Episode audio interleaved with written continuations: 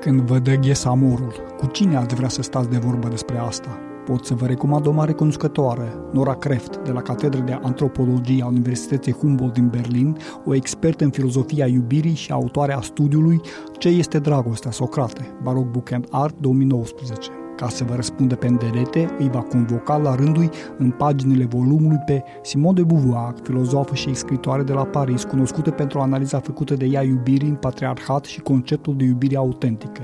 Søren Kierkegaard, din Copenhaga, filozof și scriitor, cunoscut pentru critica iubirii erotice și ideile sale despre relația între amor și veșnicie. Max Scheler, filozof și sociolog din München, care a afirmat că iubirea nu ar fi un simplu verdict de valoare, ci o mutație către o valoare.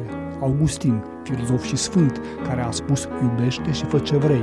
Iris Murdoch, filozofă și scriitoare de la Oxford, care crede că iubirea este o formă anume a văzului. Sigmund Freud, de la care aflăm care este relația dintre dragoste și plăcere. Și, în fine, Socrate din Atena, pe post de gazdă fiind nimeni altcineva decât Immanuel Kant. Așadar, o personalități din timpuri diferite, unul din antichitatea clasică, unul de la sfârșitul evului mediu, unul din secolul al XVIII-lea, unul din secolul al XIX-lea, alții doi de la răscrucea secolului XIX-20, plus două femei cunoscute pentru a fi avut fiecare o relație deschisă cu partenerul său de viață și care au iubit mult, cu pasiune și femei și bărbați. Vă dați seama ce cocktail exploziv urmează de-a lungul celor 10 capitole, circa 200 de pagini, luând în dezbatere teme ca ființa iubită este neînlocuit, iubire și plăcere, există un drept la iubire sau artă iubirii. Cum și era de așteptat, tonul îl dă Socrate. Ne îndrăgostim de cineva când frumusețea acelei persoane ne aduce mai aproape de înțelepciune.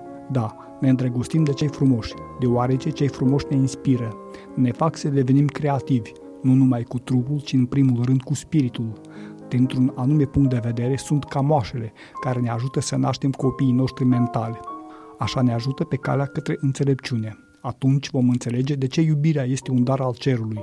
Sunteți pregătit pentru pasul următor? Pentru Radio Europa Liberă, Emilian Galaicu pe 1.